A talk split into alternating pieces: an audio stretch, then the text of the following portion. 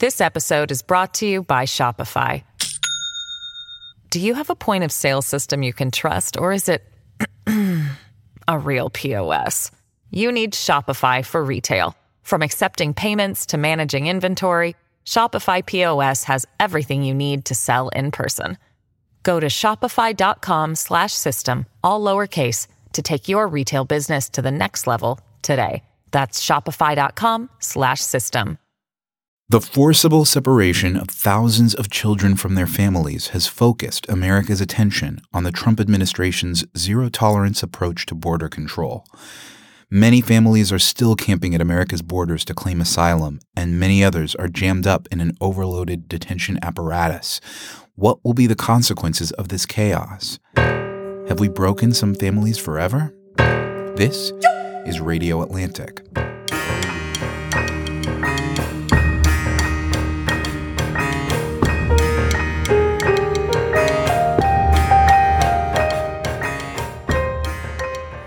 Hi, I'm Matt Thompson, executive editor of The Atlantic. With me is my esteemed co host, Alex Wagner. Hello, Alex. Hello, Matt. And joining us is our colleague, Jeremy Raff, who has been covering uh, ICE and immigrant detention for months for Atlantic Studios and is currently in McAllen, Texas, um, where he has been reporting on uh, what's happening at the border. Hello, Jeremy. Hey, Matt. News is moving fast. We are in a week when we've all been hearing audio of children wailing as they have been separated from their families at the border as part of the Trump administration's approach to border control. As we tape now on Wednesday afternoon, news is developing that President Trump is signing an order to detain families together, uh, and we're still waiting to see how the administration's policies are shaping up. But Jeremy, just a few hours ago, you were in McAllen, Texas at a mass trial of immigrants who were detained at the border. Can you just start by telling us what you saw today? Sure. So, what you can hear from the Trump administration is we do not have a policy of family separation. And you'll hear that over and over again. And in the narrowest possible sense, that's accurate.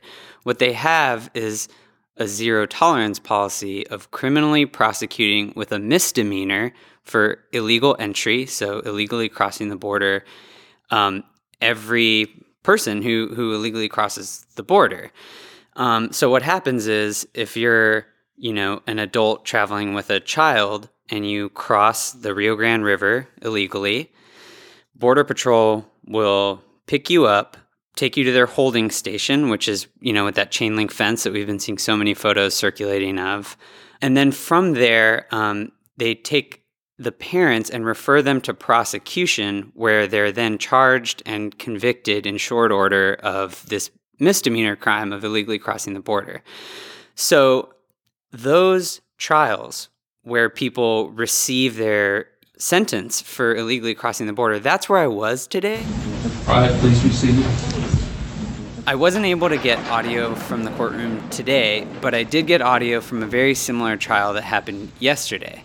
Um, this takes place in an office building here in downtown McAllen.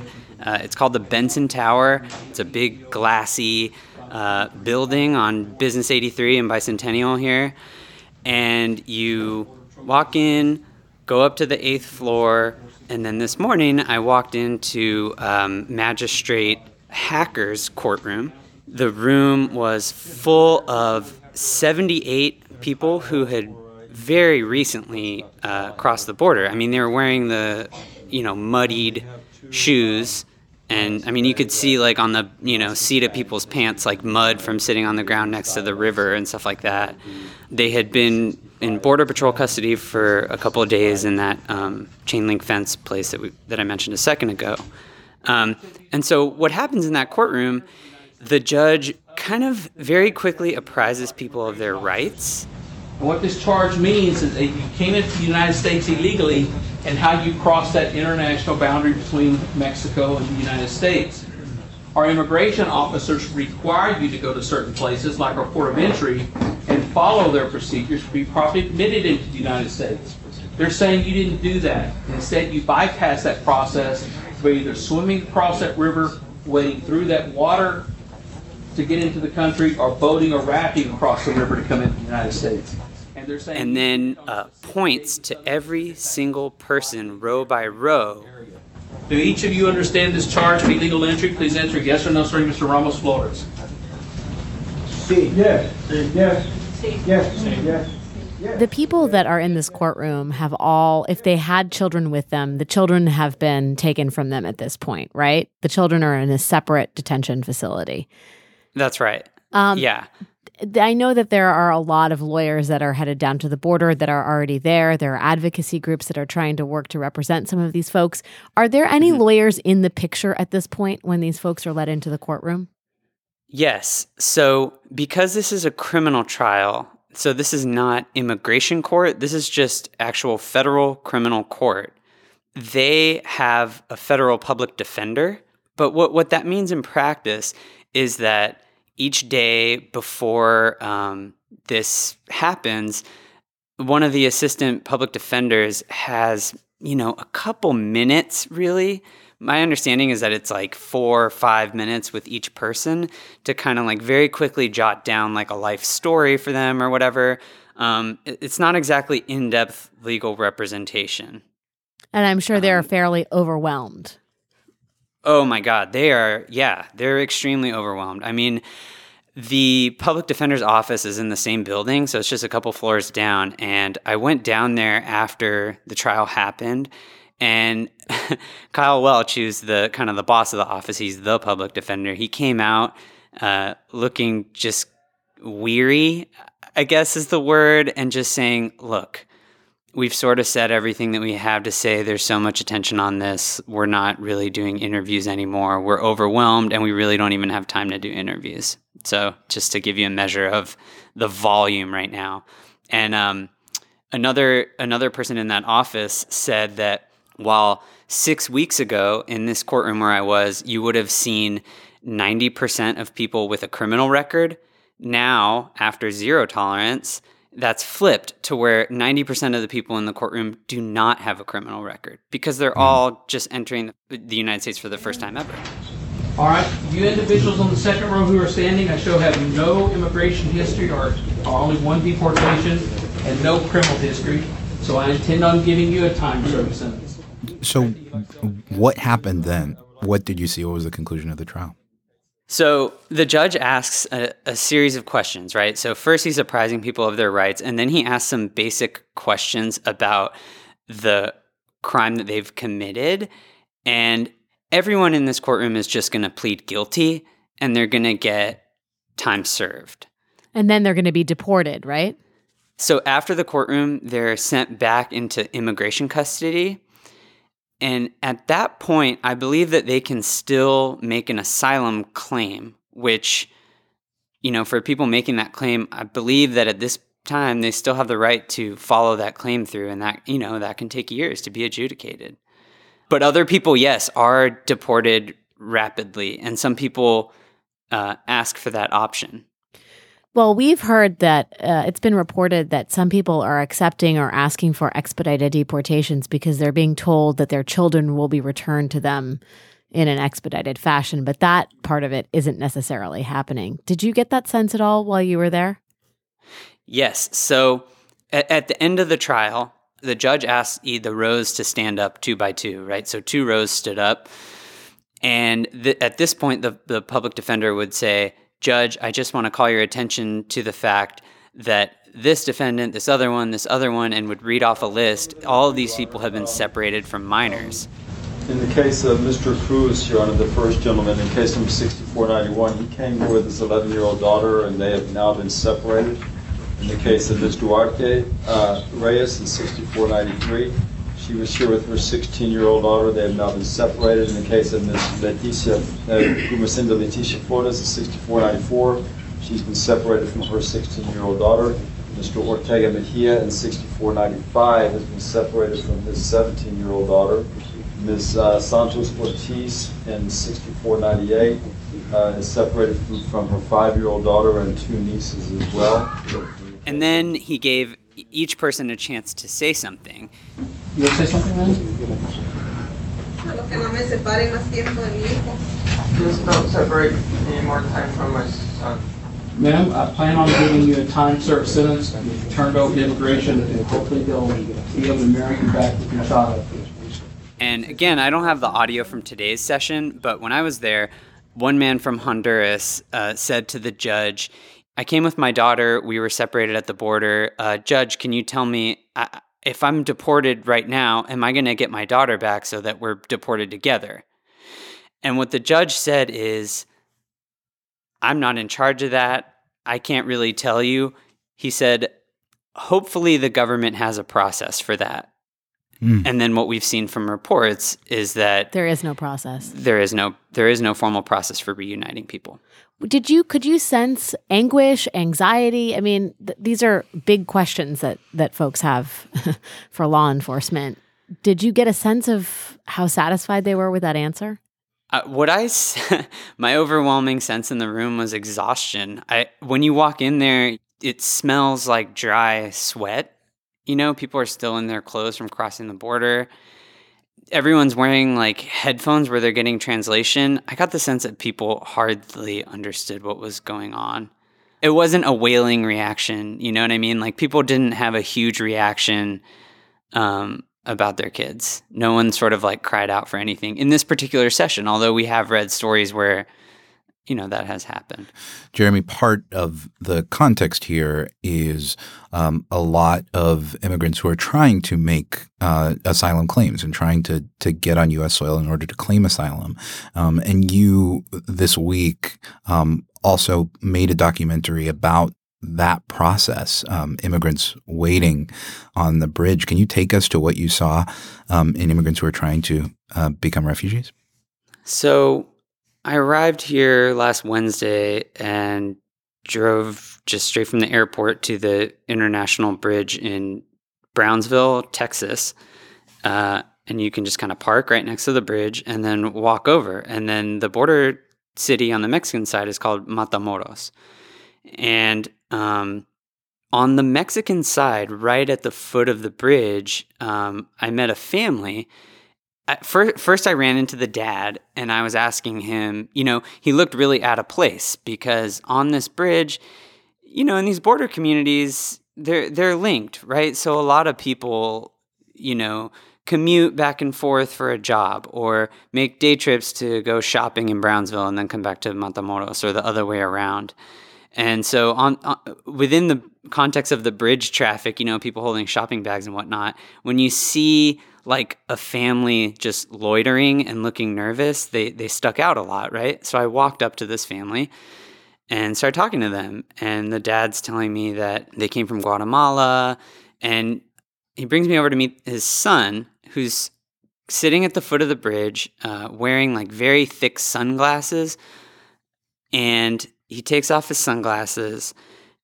And I immediately noticed that you know, he's missing his left eye, and that side of his face is just covered in th- very thick scars.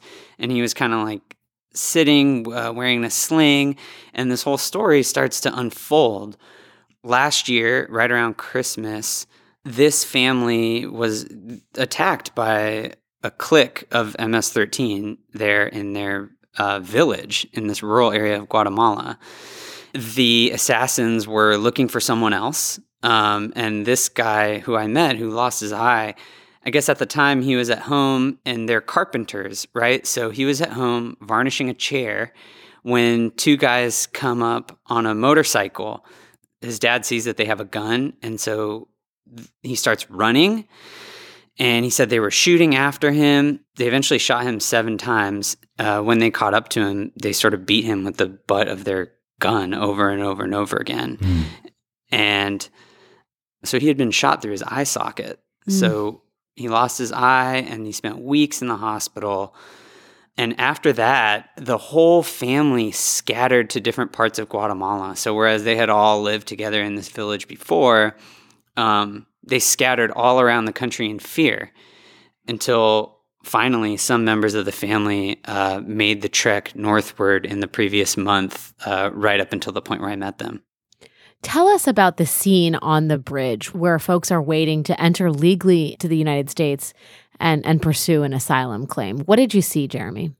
Well, let me just start by saying that what the Trump administration instructs migrants who are seeking protection in the United States, what the Trump administration instructs them to do is don't cross the river illegally, because if you do, we're going to separate you from your kids. What you need to do is go to an official port of entry. So, this bridge where I'm standing right in this scene, um, go to an official port of entry, walk up to the officials there, and ask for protection. And if you have a legitimate fear concern, you'll be let in to make your asylum claim in the United States. That's how it's supposed to work. So that's what the Trump administration is instructing people to do. Now, in reality, what what I observed is that United States border agents are turning asylum seekers back, uh, saying, "We don't have space for you right now. We don't have space to process you. Come back later." So, at these bridges here in the Rio Grande Valley, in recent weeks, at multiple different bridges, there have been dozens and dozens of families camping out and repeatedly just returning to these officers and making their plea again and again, saying, I fear for my life. I can't return to my country. I'm here to apply for asylum in the United States. And then the officer says, we're full up, you know, come back at 4 p.m. or come back tomorrow morning. And then they just sleep right there on the international bridge. Jeremy, have you seen anyone actually make it through to get past the officers and make their case, or is everybody turned away all the time? No, uh, people do make it through eventually, it, it seems. Um, but, you know, well, I'll just start with what I did see. So, this guy, Wayner, the guy who had been shot through the eye socket. Um, I waited with him in line uh, to ask the border guards for asylum, and I observed them turn him away. And he told me so he and his mother and his 11 year old brother had been sleeping at the foot of the bridge, sort of on the Mexican side, uh, outside on the ground for four days. And he told me he'd been asking multiple times a day, and at the time we were waiting in line. That was his 20th time being turned back by the agents. Mm. And um, was he hopeful I, he, that the 21st or the 22nd or the 23rd time things would be different? I asked him that. I said, How long can you wait? I mean, when are you just going to get frustrated and cross the river? And he said, In my condition, you know, with one limp arm from this attack and my eye, I can't risk, you know, drowning in the river and, you know, Besides, he has an, a, a claim and hundreds of pages of documentation of what happened to him. So I think that this family was adamant that they would do it, you know, the legal way. And I think they were just confused about why they kept uh, being delayed. So he said, "We're just going to have to keep trying." Jeremy, where? How are they living uh, on the street for four days. Is there any kind of resource for them? I mean, in terms of showers or water or food or even basic shelter, or are they just completely left to the elements? So I think the main source of subsistence for them is just donations from you know travelers on the bridge people stuck in their cars in the sweltering heat while they're waiting to get through customs. That's the main thing. Um, so people would just you know give take pity on them basically give them money. And uh, they're they're afraid to go far from the bridge because this town Matamoros is the headquarters of the Gulf Cartel, which is one of the most fearsome cartels in Mexico. And so they try to stay very near the bridge. But, uh, you know, I walked a block with the mom and the 11 year old and went to like a corner store and we, we bought little rolls and like a soda. And, uh, yeah, I mean, the 11 year old said, you know, we we'd like to eat meat, but we can barely afford it, you know, so we basically eat this kind of weird bread that I'm unfamiliar with. Jeremy, from your reporting, do you know whether what we're seeing is a system overloaded by the Trump administration's policies uh, getting harsher on immigrants, um, or is it from an uptick in in immigrants uh, trying to cross over to make asylum claims? Well, there's there's one new thing on the bridges that makes me think that something larger is at play than just they don't have space. Um, in the past, on this bridge, and you know, I, I grew up in this region, so I've walked across these bridges many times. And usually the way it works is you walk into Mexico, you know, do your shopping, go to the dentist, whatever. And then when you walk back, you walk over the river into the office, and that's where United States Customs and Border Protection checks your travel documents. Well, now all along the border, so not just here, but Texas, Arizona, California, agents are stationed in the precise middle of the bridge, standing right on top of the imaginary line that divides the United States and Mexico. And right where they're standing, there are two things that I that you know that where you can tell that it's a line. So there's a there's a plaque that says international boundary and there's a little line on it. Hmm. And then also the, the concrete under your feet change on the Mexican side it's like textured. And then right where the agents are standing, it turns to smooth and that marks the US side of the bridge. Hmm. And they've set up to where the toes of their boots are right on that line.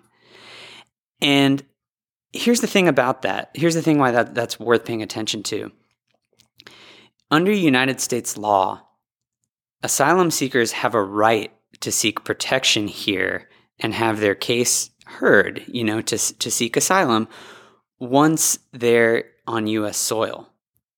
Before that point, you know, international law is a lot weaker on that front.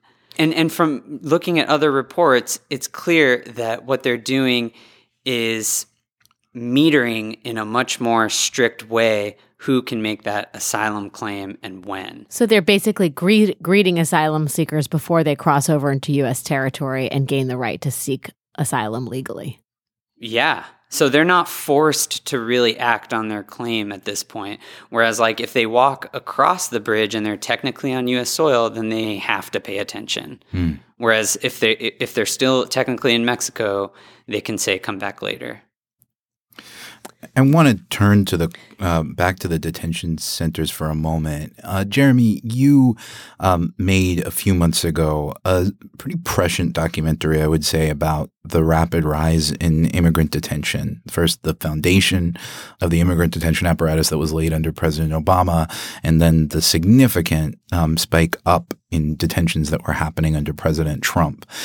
There's been this back and forth all week. So this week has been this particular this this just emotional flashpoint with these images and sounds of children separated from their parents. And there's been this this weird back and forth um, here in DC about the language we should be using to describe what's going on here. The Fox host Steve Doocy argued on Fox earlier this week that it's not accurate to say the government is keeping kids in cages, but rather facilities with walls made out of chain link fences. And Jeremy, I keep thinking back to your documentary and about the man that President Trump cited as a model for how to do tough border control, Sheriff Joe Arpaio, uh, who he, he, famously pardoned. When you interviewed Arpaio, he doubled down on the language that he'd once jokingly used to describe his so called tent city for immigrant detainees. And, and here's what he said People will take one word that I said, like concentration camp. You said the tent city is a concentration camp. Okay, I said it one time coming out of an Italian American club, but you know what? I'm not going to back down. So what? Maybe it is a concentration camp. I don't want to make it look nice like the Hilton Hotel. I want to say it's a tough place so people don't want to come there. Jeremy, given how much a candidate Trump and then President Trump held up Arpaio as a model for what good, tough border control looks like. How close is the Trump administration's approach to detaining immigrants uh, to the approach that Arpaio described as maybe being a concentration camp? Well, I think the connection between what Joe Arpaio did you know, make his name on harsh immigration enforcement and what President Trump is now doing with the full force of the federal government behind him. I think the link there is that both are using the the same symbolic kind of gestures and the same simple rationale of locking up the problem, the problem specifically being immigrants from Latin America and you know, building a political base of of support around that. And I think, you know, I think more than his particular tactics, I think what President Trump so admired about Joe is, you know, the way that he used that image of the tough, no nonsense sheriff who's the only person willing to lock up the problem. And and I feel like that's kind of what we're seeing on the on a broad scale is saying, you know, we're not going to be cowed into saying there's a type of person who shouldn't be under lock and key. If it's a kid, well, they broke the law. Well, their parent was was you know brought here legally, or or another rationalization.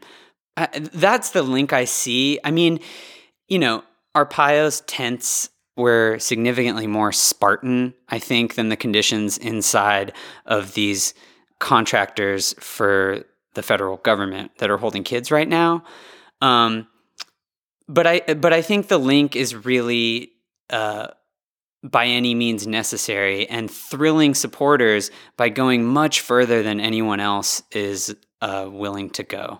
It's also worth noting that Sheriff Joe Arpaio establishes tent cities without sort of federal rules and regulations. The Office of Refugee Resettlement runs a lot of the children's um, they they they are a division of HHS, and the children are under the care of HHS, and so there's a number of sort of fed laws in place to make sure that the detain- detention centers don't become like tent cities. Now, I think the images of children in caged areas and the, you know, the mylar blankets laying on the floor, that's been wrenching for a lot of people to see, but the truth is that that, you know, the and I've talked to some of the advocates for some of my reporting for the Atlantic who are working with these children and they say, you know, the fundamental problem here is the fact that the system is overwhelmed. That's a direct yeah. consequence of the Trump policy, but you know, the intentions are not necessarily nefarious or in the same way that Joe Arpaio's were sort of explicitly harsh.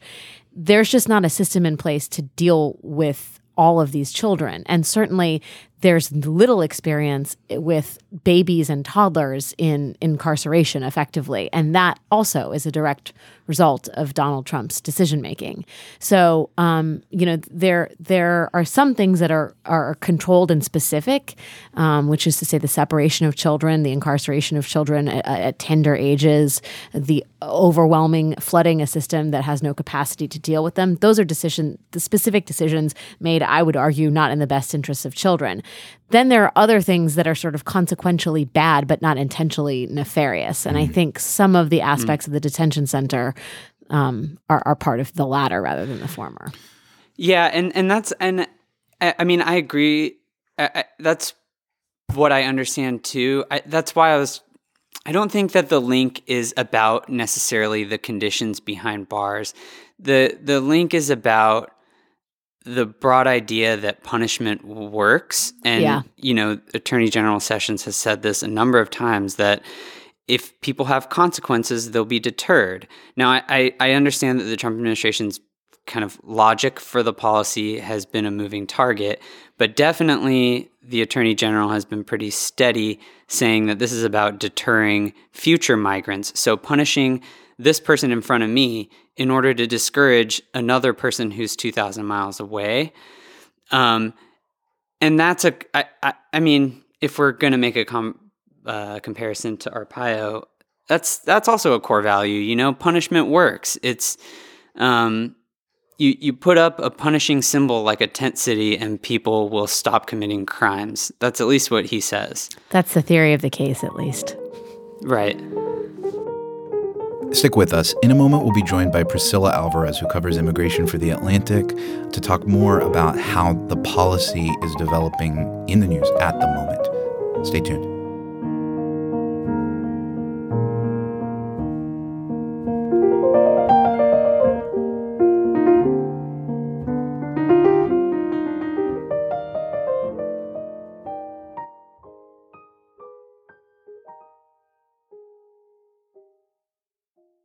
This episode is brought to you by Shopify. Do you have a point of sale system you can trust, or is it a real POS? You need Shopify for retail. From accepting payments to managing inventory, Shopify POS has everything you need to sell in person. Go to shopify.com/system all lowercase to take your retail business to the next level today. That's shopify.com slash system. What's an idea that you felt was good on paper but didn't pan out in real life? Oh my God, so much of my life, so much of my life. What if the conventional wisdom driving our public discourse isn't quite right? We had to come back and figure mm-hmm. out what's the question this is answering. What if new evidence on housing or immigration or even relationships flies in the face of what we already believe? This is the question in many ways. My name's Jerusalem Demsas. I'm a staff writer at The Atlantic. I'm also the host of a new podcast called Good on Paper. It's a policy show that questions what we think we know about popular narratives. Like, is remote work actually good for everyone? If you have even one colleague who is remote, that yields about 30% of the loss from having everyone be remote. So Wait, having, so like if one person on your team goes remote, like you just lose all of that? Well, a third of it, yeah. A third of it. That's yes. huge. Good on Paper from The Atlantic, launching June 4th with new episodes every Tuesday. Find and follow Good on Paper wherever you get your podcasts.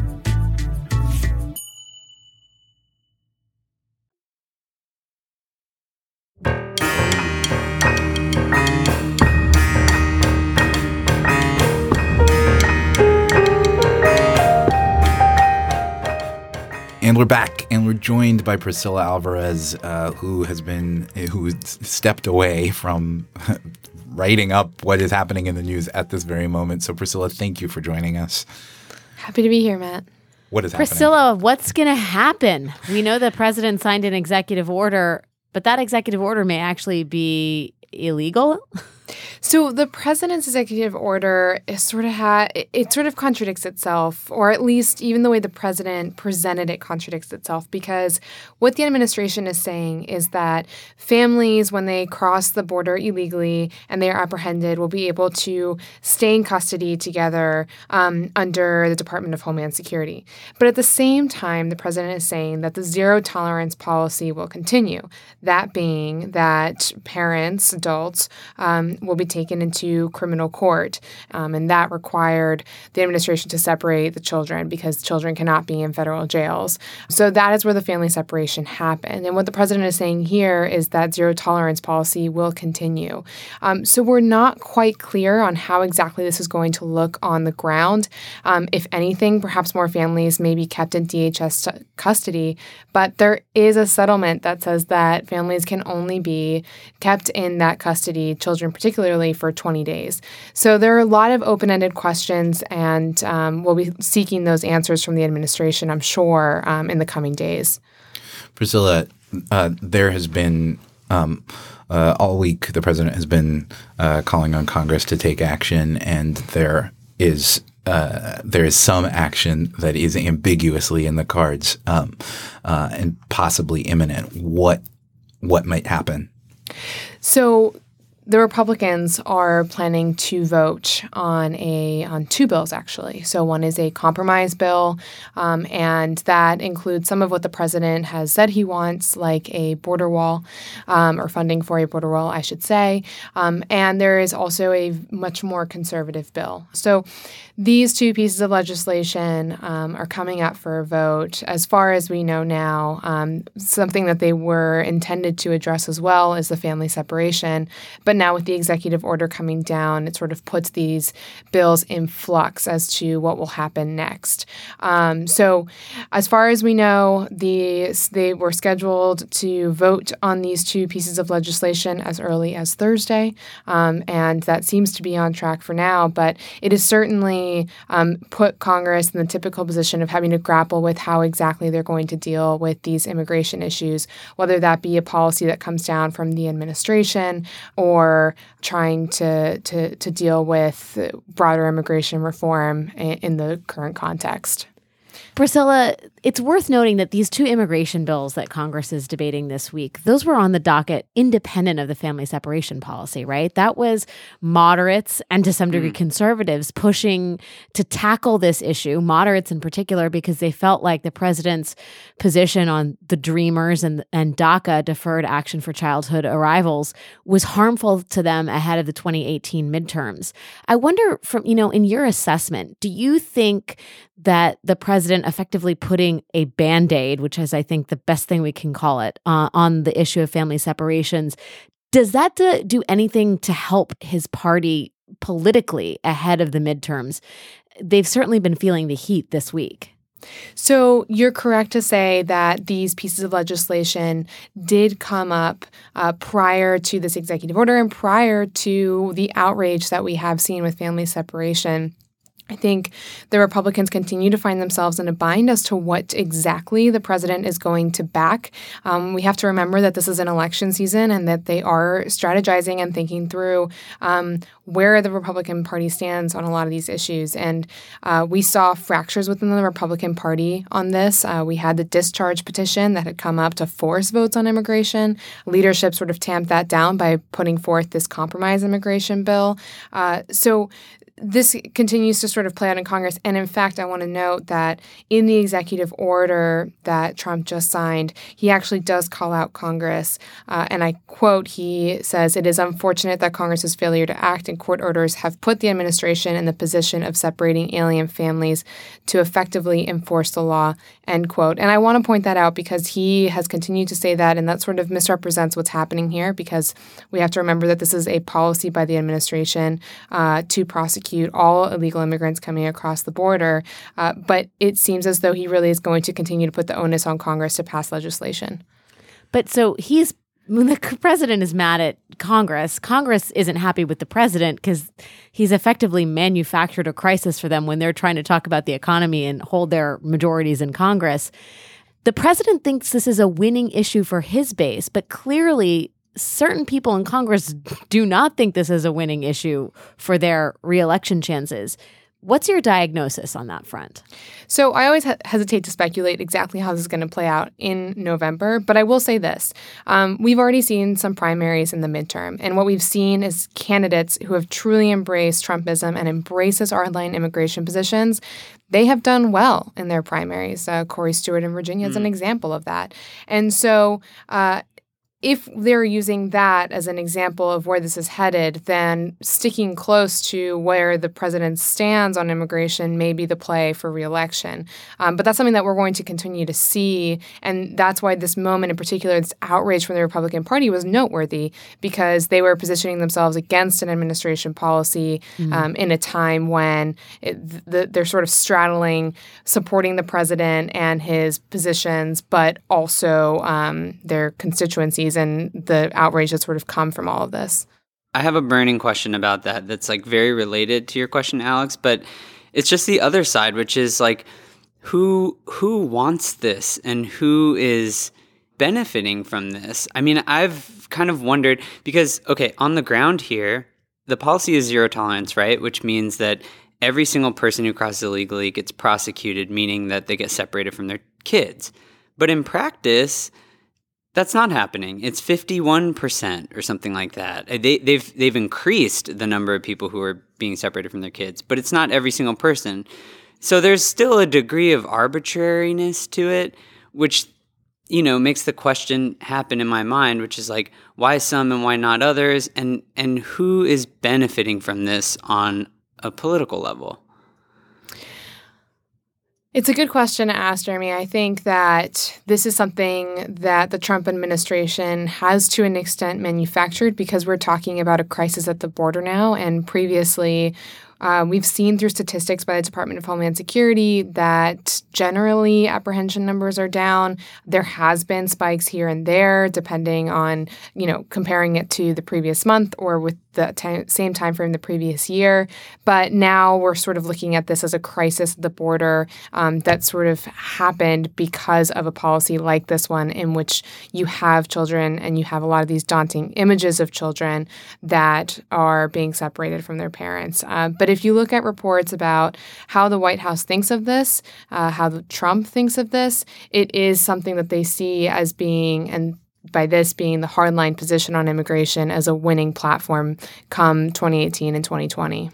I want to come back here to the kids. Um, Jeremy has painted for us a picture from McAllen, Texas, of a system that is completely overloaded um, with dozens of families waiting outside of bridges, dozens of people being tried at once for crossing over the border illegally. And then there are these thousands of kids who've been separated from their parents and are now under the custody of the federal government in some way, shape, or form. Um, the, one of the people that Jeremy interviewed in the documentary earlier this year, the former acting director of Immigration and Customs Enforcement, um, said that some of these kids may never return to their families. What is the legacy of what has been happening these past few weeks? So it's great timing that you asked me that because I actually have spent the last few days talking to advocates and um, talking to a former Obama official about what exactly is going to happen with these children. Um, and there's a few ways that this could play out. Um, they are going to be put into the custody of Health and Human Services, um, specifically the Office of Refugee Resettlement. Um, and that is where they will have to be put with a sponsor. And there's a lot of steps to get there. They are going to have to do background checks and evaluate who these sponsors are and if they can, in fact, safely put these children in their custody. But it's entirely possible that a lot of children will also end up in foster care. And what becomes increasingly difficult when that happens is that if their parent is deported in that time period, uh, their parent no longer has custody of them. And so it becomes very difficult for them to gain custody again, being in a different country. Um, you know, if they return, they would return undocumented. They can't do that either. Uh, and having their children in the foster care system here in the United States. And so that is where the idea of permanent separation comes from. I, I talked to a, a former ICE official about this, and he sort of explained that even if in all this time a child continues through their deportation proceedings as they would, there could be a gap of years between when they are returned to their origin country and when their parent was returned. That's the basis of the ACLU's lawsuit, which a lot of folks have been paying close attention to. The ACLU is not saying that the government doesn't have the right to separate families while the parents are facing criminal prosecution per US law, the ACLU is saying the government doesn't have the right to not return the children. And that seems to be where the biggest sort of problems exist. There is no system by which information about the children's biographies, their closest relatives, their point of origin, that's not being collected in a systematic fashion. And as you said, um, Priscilla, once parents are deported, that exacerbates an already difficult problem. Have you have we any sense of where that lawsuit is going? There was some talk about an injunction maybe being issued. Maybe that's complicated by the president's executive order. There are a lot of sort of different diff- there are a lot of different moving parts as this is all concerned, but it would seem like some part of this is destined to end up at court, right? Yeah, I think we're going to continue to see lawsuits. I think what's happening right now is advocates are trying to identify where these children are being put, um, if there is any sort of system by which they can be reunited with a parent particularly now that this executive order has come down. So, advocates that I've sort of spoken to that are very much involved on the ground in trying to help parents track their children, there's just so many unanswered questions. They're just not sure um, if the right systems are in place by these departments to try to facilitate this. There's a lot of frustration. So, I would not be surprised if there are more lawsuits. Um, and I actually want to go back to a really interesting point um, that, in talking to a former ICE official, um, he mentioned was that when the Obama administration had the influx of unaccompanied minors, um, they were just that. They were unaccompanied minors. They did not have a parent or guardian with them. And typically, in a situation like that, he said, um, there is a family member that is in the United States already, um, and, and that can perhaps help if at all, a the, the department sort of put them in their care. But here we are redesignating children who have come with a parent or relative as an unaccompanied minor. And so we're not quite sure how many relatives, if any, are in the United States. The idea There's was a, that they came with their family member. There's a really important caveat to that, which we should mention, which is the Trump administration has changed the um, requirements of sponsor families, which is to say, if you are the extended family, an aunt or an uncle of a migrant child, and you want to take that child in, you are now subject to biometric screening, which is to say, fingerprinting. Mm-hmm. Everyone in the household is going to get fingerprinted, and those documents, those records are shared with the Department of Homeland Security, which is forcing families to make a really tough choice choice. If you have someone that's undocumented living in your house, do you take in a migrant child who may be related to you and risk deportation or risk a family member's deportation? Or do you let that migrant child, who is a relative of yours, stay in the system and go to foster care? That choice is being foisted upon sponsor families by the Trump administration. Jeremy, as you've been talking to uh, families and parents um, who are camped out on the border all week, do they have a sense of this chaos and of what they might be bringing their families into? And how are they thinking about that? My sense is that families seeking protection here, at least the ones I've talked to who have already made it to the US Mexico line, um, turning back is not an option for them. And they're not making a calculated decision based on policy.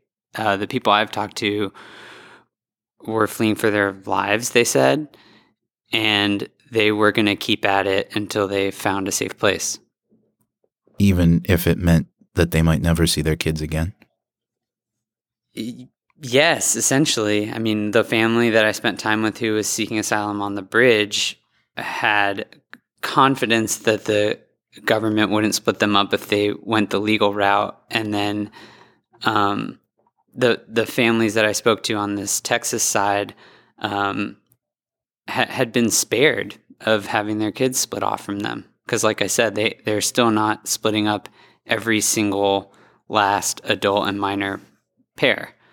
Um, and and the people who I spoke to who had been spared from this new policy were relieved. Uh, they wore GPS ankle trackers on their leg, and they were tentatively hopeful for what comes next. What it sounds like is there's a huge amount of anguish, of confusion, of exhaustion. I think Jeremy's point about how the courtroom is a place of of people who are kind of broken by the journey. I mean, in many ways, the journey itself has been the deterrent. So if people aren't willing to make that journey, they're just they're focused on getting through, right? Yeah. The idea that we're uh, sort of assaulting them with various changes in policies, rhetoric, you know, all of it. I don't think anybody can be prepared for any of this, especially not at this moment. Yeah, and I guess and to ask what the final kind of decision is, it's probably an ongoing question. So I guess we'll have to see what happens when zero tolerance meets desperation. And a changing executive order. Hmm. With that, thank you very much for taking the time to join us, Jeremy from McAllen. Thanks for having me on. Thanks, Jeremy. Priscilla, thank you very much for joining us in the middle of a very newsy day. Thanks for having me, Matt. And Alex, thanks as always, and see you next week. Thanks to you, Matt.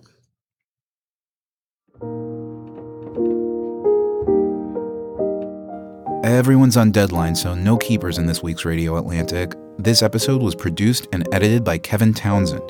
Catherine Wells is the executive producer for Atlantic Podcasts. Thanks, as always, to my esteemed co host Alex Wagner and to our colleagues Jeremy Raff and Priscilla Alvarez. Shouts to Jon Batiste for his immortal rendition of the battle hymn. What do you not want to forget? Call us at 202 266 7600 and leave us a voicemail with your contact information and your answer to that question. Feel free to tell us how we're doing. Check us out at facebook.com slash radio Atlantic and theatlantic.com slash radio. Catch the show notes in the episode description. And if you like what you're hearing, rate and review us in Apple Podcasts and subscribe in your preferred podcast app. Most importantly, thank you for listening. If you have people you love around you, take a moment to remember what a blessing that is. We'll be off next Friday, but we'll be back to you before you know it. See you then.